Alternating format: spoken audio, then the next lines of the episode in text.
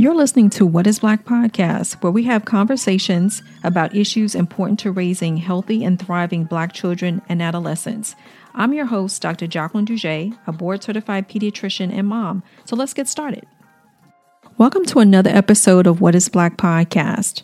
My guest today is Dr. Aronica Cotton, a board certified adult, child, and adolescent psychiatrist and an assistant professor in the psychiatry department at the University of Maryland Medical School. I recorded my interview with Dr. Cotton in June during National Minority Mental Health Month.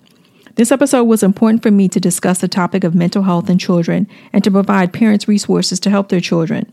During our conversation, we'll talk about common mental health concerns in children, how parents can help find help for their children, tips for how parents can stay engaged with their kids, and the growing disparity of suicide in black children. In the show notes, I provide mental health resources for parents. So let's start the conversation. Welcome to this episode of What is Black podcast. I'm happy to have as our guest today Dr. Aronica Cotton. Welcome, Dr. Cotton. Oh, thank you. Thank you for having me. So, Dr. Cotton, before we get started, if you can share a little bit of information about your background um, for our listeners. Yes. Uh, so currently, I am an assistant professor uh, at the University of Maryland uh, School of Medicine uh, and Psychiatry. Uh, I have uh, board certifications in both adult and child psychiatry. Um, I did my adult training uh, at the combined MGH McLean program in, in uh, Boston, Massachusetts, and I did my child fellowship training at the University of Maryland and uh, stayed on as faculty. I'm originally from Birmingham, Alabama, and um, I've always been interested in, in medicine and psychiatry. My mom uh, worked in a hospital, uh, so um, as a unit clerk. So uh, I, I, feel like I've uh, always been around medicine. Very good. Thank you so much for sharing that information. With the podcast, you know, just providing some some information about why I thought this, why I wanted to speak with you, and definitely your background as being a child and adolescent psychiatrist was was important to me especially because, around the issue of mental health, especially in mm-hmm. the um, black community. Mm-hmm. And as as I mentioned, um, during, you know, before the interview, you know, I grew up in a family. You know, I'm in my 40s, where I grew up at a time where we really didn't we didn't talk about mental health, right?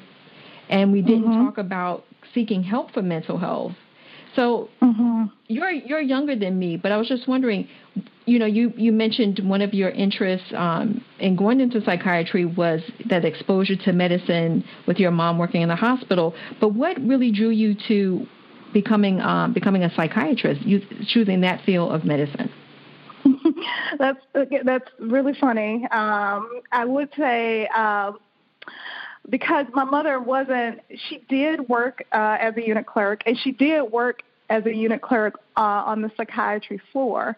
But uh, it, it's only in retrospect I, I think about it. Um, when I when I was in the fifth grade, my mom uh, was uh, diagnosed with having a brain tumor. Uh, it was a meningioma, and uh, so uh, everything went well for her. She had the surgery, uh, and uh, she recovered well from it. But it, during that time and that process, we talked to a lot of different doctors, and I found out a lot about the brain. So for a long time, I thought like I was going to be a brain surgeon. Um, but someone mentioned to me that, oh, well, brain surgeons really don't talk to people. Uh, you should really think about being a psychiatrist. And I think I was maybe in middle school, and I was like, oh, well, that makes sense. Okay, well, I'll do that. And then it just kind of stuck with me. Uh, uh, I've always enjoyed listening to people's stories. Uh, and uh, behavior is something that um, really is uh, piques my interest, and so that's something I could see myself as I learn more about the field, something that I could do for years to come. That being said, I also grew up in a very similar uh, family where things happen and we don't necessarily talk about those things, uh, or we, you know, you you pray about it, or you know, you go to the church, uh, or maybe talk to your pastor about it. But uh, actual uh, uh, talking to a therapist or talking to a psychiatrist or even thinking about medication, what you say was something that we openly discussed. I feel currently though that that is shifting a lot, especially with uh, my generation. People talk more freely about uh, going to see a therapist, and there are a lot of uh, low cost options uh, that people can engage in to kind of uh, uh, talk about these issues of mental health and how certain things that have happened to them are affecting them today. And I'm I'm I'm happy that there has been a shift in that in that thinking. Mm-hmm. So just want to, to go back a little bit to I'm so I'm, and I'm also happy that your mom your mom's outcome went you know your mom your mom did well and that mm-hmm. that that experience also you know provided you that opportunity to learn more about psychiatry. So mm-hmm. I think that I think the one thing that I think some people don't really realize well and to being a physician too but it still took me a while to realize is that you know a lot of times when we talk about mental health, right, or talking about therapy, you know, we you know we talk about adults seeking help from a therapist or a psychiatrist, uh-huh. but not uh-huh. a lot of us talk about the role of children and how a lot of well maybe from TV right you'll see that oh your mom and dad you know did something to you messed you up so that's the root cause of your your issues but there are uh-huh. other things right and I think that sort of illustrates the fact that a lot of mental health, I think, starts in, in childhood. And I was wondering if you could speak to that. Why is that so important to address mental health um, with younger children? Mm-hmm. Uh, because uh, you're right. You know, in addition to those things, uh, like your parents, whatever may have happened to them, I learned during my adult training. Uh, you know, I just wish I, you know, I'm listening to my patients, and I'm wishing I had the opportunity to just go back in time and kind of uh, address these issues uh, before they kind of spun out of control. Specifically, when you think about something that's traumatic uh, and that trauma happens in, in childhood, uh, what happens is if we don't have the right narrative about uh, the situation, we may be attributing thoughts about it uh, that are incorrect, and and that contributes to your feelings. So essentially, say something like, you know, your house burned down, for uh, for instance, and uh, you may think, you know, you caused that that to happen when in actuality it could have been, you know, out of your control. But because you think that happened and then maybe something, you know, uh, was lost and then you go around, you know, and you grow up as an adult with this, you know, sadness inside of you uh, on a false premise. So uh, that's just one example, but I, I kind of want to um, expand to uh, the kind of patients that we see because while we do see a lot of traumatized patients, there are also uh, kids with autism and developmental issues that we uh, also treat um, as well. So um, it's important. Um, to address these things in childhood because uh, God willing, these children are going to grow up into adults and uh, making sure that everybody has the right to have a, a fulfilling life no matter what you know, uh, uh, how you came into the world. So um, that's why I think it's, it's super important. Um, uh, child psychiatry is super important for all of us. So you mentioned a couple of conditions that um, are treated by psychiatrists or, or therapists. You talk about autism, attention deficit disorder. Are there mm-hmm. are those some of the most common um, mental health issues in children, or are there are there other are there others?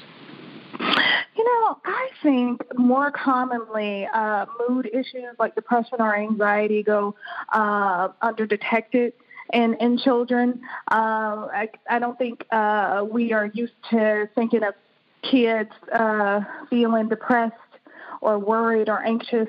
So as long as the kid is not disruptive, we kind of let kids go uh, go on is when they become disruptive and you know the teacher can't teach their lesson or if they start to hurt themselves you know we kind of uh, okay let's intervene then. But uh, i would imagine a more mood disorders are more common. But uh, that being said with the use of uh, electronic devices and uh, the like is, there is a rise in um, in adhd and uh, as our measures become more sensitive autism also is increasing over time. Uh, but I, I, would say I would venture to say mood disorders are probably uh, more prevalent. Now it's interesting that you brought up, you know, the mood disorders like depression, anxiety. I think it just mm-hmm. was just it's just timely. My husband um, shared with myself and and my kids, and also some family members, an article about. Um, an increase in anxiety related to cell phone usage. So there's an article in AP News, I think that came out like a, a couple of days ago, or maybe it's mm-hmm. today. And I found that I found that kind of fascinating. I mean, I've I've read you know some associations between social media use, use of the phone, mm-hmm. maybe with depression, mm-hmm. but I've also read articles that talk about you know that it's also an important tool for kids. There are like apps and stuff um, to help with you know mindfulness or even help with with um, depression, or kids can can talk to each other and kind of work work some things out. But have you sure. have you found in your work this association, or I mean, I know you can't, I know we can't say that it causes it, but are you finding mm-hmm. more kids feeling anxious because of social media or pressures with from social media? Yeah, I think we're just in uncharted territory. Everything is so so new. I think our society is just faced with things that other people, uh, you know, older uh, uh, generations never had to really deal with. I do feel like the prevalence of anxiety has increased from, uh, and I do think social media is, is uh, plays a role uh, because before, you know, you never knew that Sally down the street had, you know, a new bike and went to Disney World for her vacation. But now, you know, you know all of that, and you know they just got a pool in the backyard, which makes you feel sad. I I personally don't even have social media because I noticed like every time I I would go onto one of those sites, I, I didn't feel it, it. It made me feel uh, not great. So I just kind of I got rid of it myself for uh, for that very reason. Um, that, but I think too. Um, again, depending on your socioeconomic status, uh, the hyper competitiveness of uh, wanting to uh, get just the right school and uh, just the right grades, uh, getting into just the right college, so you can have just the right job, also presents a lot of pressure. Uh, I feel that that economic pressure of adults kind of trickles down to their kids, um, which also contributes to this heightened level of anxiety. For a parent who does have concerns, um, about mental mental health or just you know just the well being of their kids. What would what would what are recommendations for them about reaching out or asking like if I how do I find a therapist? How do I even go about knowing which mm-hmm. one's the mm-hmm. right one to, to choose for me, psychiatry versus a therapist? You know, it depends on the person. If you uh, using your insurance is, is a resource if you have insurance because uh, uh, a lot of therapists they do take it, um, and um, so have it. And there are different types of therapists. You can have your uh, PhD level therapists. Um, uh, you can also have uh, uh, clinical social workers uh, also provide a type of therapy, uh, and it's just a, a, difference in the type of school that uh, they went to. PhD therapists, though, are are doctors, as uh, you know, you probably know, but just for everyone else who might not know, uh, sometimes there are also nurses too that uh, provide sort of, sort of therapy too. When you start to get into uh, medications that's when you uh, want to think about a psychiatrist. And medications can be used for things like ADHD that help with attention and focus, or mood issues like anxiety or, or depression. There are also nurse practitioners that uh, also prescribe medications here in, uh, in Maryland. Um, and again, it's just a, a different school. So, uh, depending on, you know, reviews online, asking family or friends, that might be helpful, or other people in your community. Um, uh, if you have a primary care physician, they may have people that uh, they send their patients to that might be helpful. So, uh, those that's kind of where I would I would start. Okay, that's very helpful because I think for some mm-hmm. you know, mm-hmm. for some families, you know, I think it's it's not knowing where to go. They know that they need the help, and they're which is which is I think the first start is acknowledging if you need the help, if your child needs the help. Mm-hmm. But then the next mm-hmm. part, like you, like you said, is like finding out who, who and where. And I think those are great mm-hmm. suggestions for helping people sort of navigate that. Yeah, um, and it might take a little while. I'm sorry uh, to cut you, know. you off. Uh, just um, just because you meet one person and you know you you feel like you don't mesh well, don't be afraid to say that. Uh, and depending on the psychiatrist or the therapist, they may even say like our first few sessions is just a trial period to see if we can work with each other because uh, it's it's you know it's not one size fits all. You know you kind of gotta it's like a it's sort of like dating in that way. You got to find your fit. Yes. I think. I mean, I think that's. I think that's very, very true. I think you know, you find. You know, I, I personally have have used therapy and have found it helpful. Um, and when I've needed it, if if I've needed it for my kids, when I've needed it for my kids, right?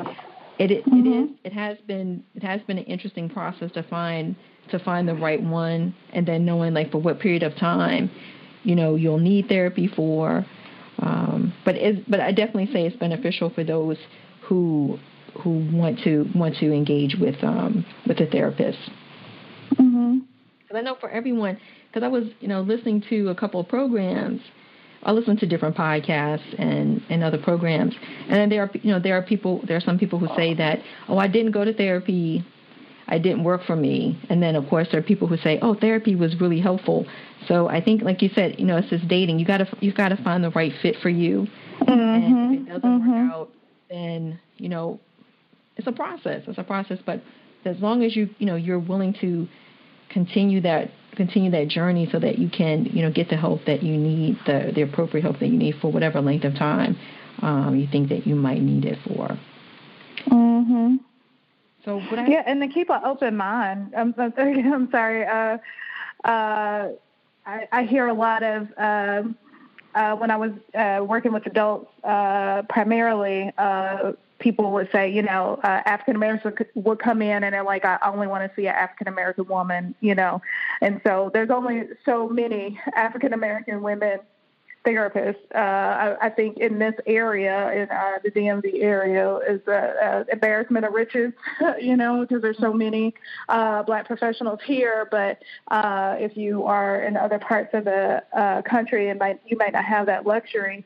Uh, and so I would say to kind of keep an open mind again, sort of like dating. Uh, you know, you you never know who you might get along with. Uh, uh, uh, so yeah, it, the the point is about getting the help, and if you have to see somebody who isn't African American, uh, you know, having that conversation with uh, with the therapist is hopefully something that they bring up. But that, that therapist shouldn't be uh, uncomfortable talking to you about uh, things that affect you and, and your your race if that is uh, some of the issues that uh, bring you to therapy. Okay, I think that's important. Important. Thank you very much for for sharing that information. Mm-hmm. I think that um, the other thing that sort of come up in this discussion about mental health for me, you know, some some issues that we've been dealing dealing with at work and you know just public health and, and pediatrics in general is the fact that there's been a growing there's been a rise in um, youth suicide. Mm-hmm. I think, um, mm-hmm. and some of the trend data, if I'm recalling correct, I think even younger kids, you know, there there there have been disparities in you know differences in rates of certain diseases for you know certain certain groups um, based on race or socioeconomic status. But I think what was striking recently is reading articles that have and even going to conferences, and, they, and they've mentioned this, that there's sort of been a, a change in the rates of African American youth suicide. I think younger kids. Yeah. I think for yeah. it's like one of the first times that the rates are higher than white yes. um, white youth. And I thought that was so striking, but I didn't. And so I wanted to talk to you a little bit about that. In in the field, have there been thoughts about, you know, why, you know, some some initial thoughts about why that that um, that change, why that rise for young people? I it is, people, and also that maybe that dis, that, that that disparity with um, black children. Right. Uh, so no, the the bottom line, no, there's not any. Um, we don't know why. Uh, but that is true. Uh, that the the rates for young African American kids in suicide have uh, increased. Uh, some have speculated it is uh, because of social media. Uh, I wonder about uh, development. Uh, sometimes when kids or when people, let's say people in general, who are struggling with suicide in particular, um, it's not necessarily that they want to die. They just want to stop feeling the way that they're feeling. And so, uh, you know, at some point, you know, uh, children um, learn that death is permanent, but maybe, you know, uh, younger kids, uh, around seven, I think uh, uh, they teach us that that's when kids learn that uh, death is permanent. But as you know, development is a spectrum. So maybe just wanting to feel better and not really realizing, you know, the consequences of of their behavior um, is is a thought that I had. Um, in addition to whatever they are being exposed with uh, on social media. Um, but it is alarming, uh, to say the least. Having conversations with your kids and talking with your kids, even your very young kids. I think uh, when I uh, first uh, started my training, I was surprised at how candid kids are when they talk to you about their feelings. And it's up to us as adults uh, to listen and address it. And it, it's pretty challenging to do with all the demands that uh, we have placed upon us. Especially, you know, say you're a single parent and you're working two jobs and you have more than one kid, it may be hard to uh, be able to listen uh, and with your undivided attention uh, with to your child, especially if you are, uh, you know, uh, thinking about whatever they're going through is you know, oh, just normal kid things. But taking that uh, that time, that individual time with with your kid, talking to them is important. I think the the thing is with with suicide, and this is suicide just generally with young kids, with older kids, a psychiatrist, it's really hard for us to predict it. Um, the most uh, reliable uh, sign that we have is that if you've tried it once before, then you will uh, you you're at higher risk for trying it again. There are other mitigating factors, uh, including uh, race, uh, having uh, uh, being a man, having access to a gun. So this conversation plays into a lot of other social issues that we are, are, discussions that we're having in our society and what we want our society to look, look like. But what I can tell uh, people who may be listening and who where this may be a concern, um, quality, spending that quality time with your kids, even if it's just five minutes, giving uh, a child your undivided attention uh, can make a huge difference. I think the points that you brought up about how parents, um, it's really important for parents to engage with their children and talk with them and, and make time, you know, the quality time with kids. I'm wondering mm-hmm. at some point, do parents, and it's just a you know just a parent parent question, do we kind of forget that you know definitely I think we think you know we def most parents like when they're babies we're going to spend a lot of time with our babies, our infants, our toddlers, mm-hmm. but I think around that middle school, the tween ages, like that right around middle school, is I think uh-huh. there's like a shift. I know for me there was a shift mentally. I'm thinking, well they won't need me as much. I'm just going to drop them off, pick them mm-hmm. up, I wonder sometimes, you know, if parents need to need to need to just be reminded a little bit that that's even a, that's another important developmental stage where you really do have to engage, and it's not hands off as much as we'd like to think it should be hands off.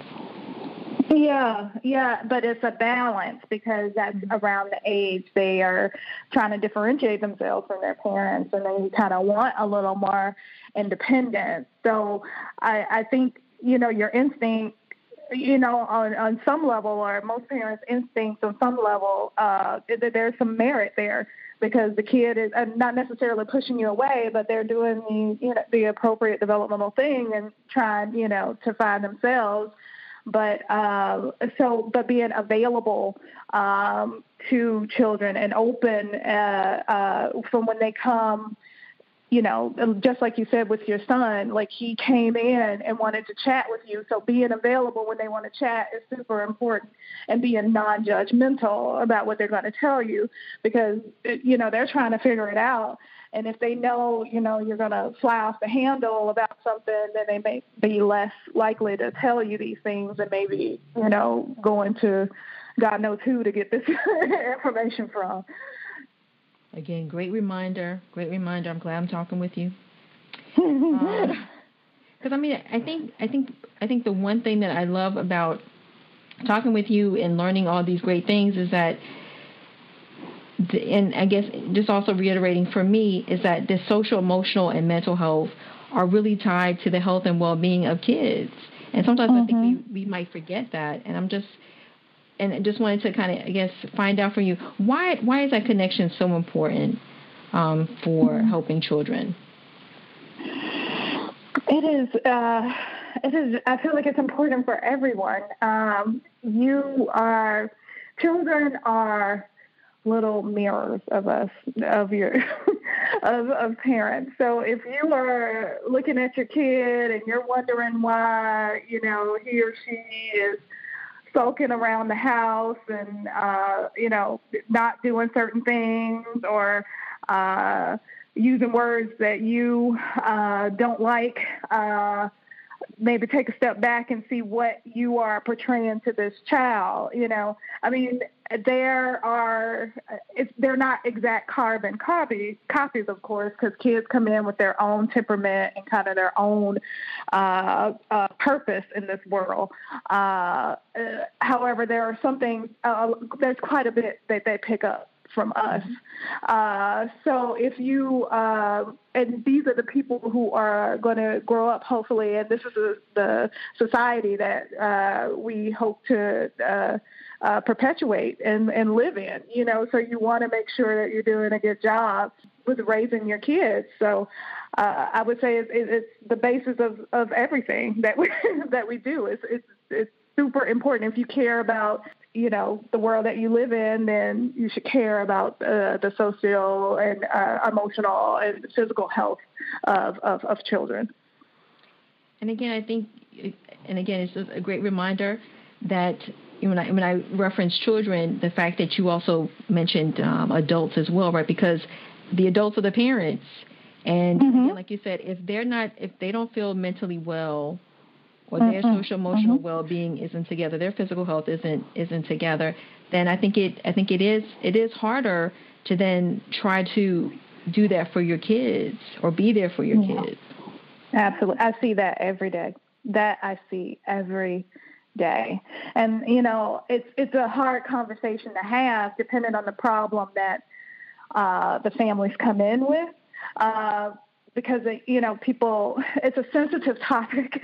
Parenting is a very sensitive topic. No one wants to feel like they're a bad parent because everybody is doing the best that they can do.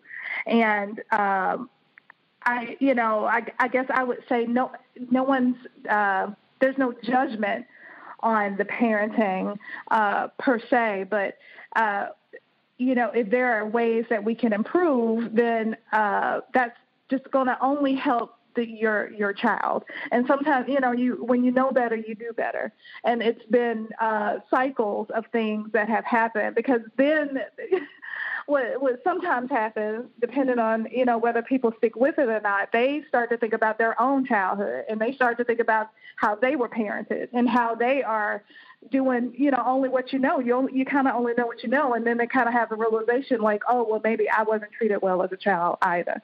So uh, you're you're kind of healing a lot of stuff and and trying to address those emotional issues with the, the child because the child comes in and they're kind of like uh, you know their factory settings. They they don't really know much you know? They they know what we teach them.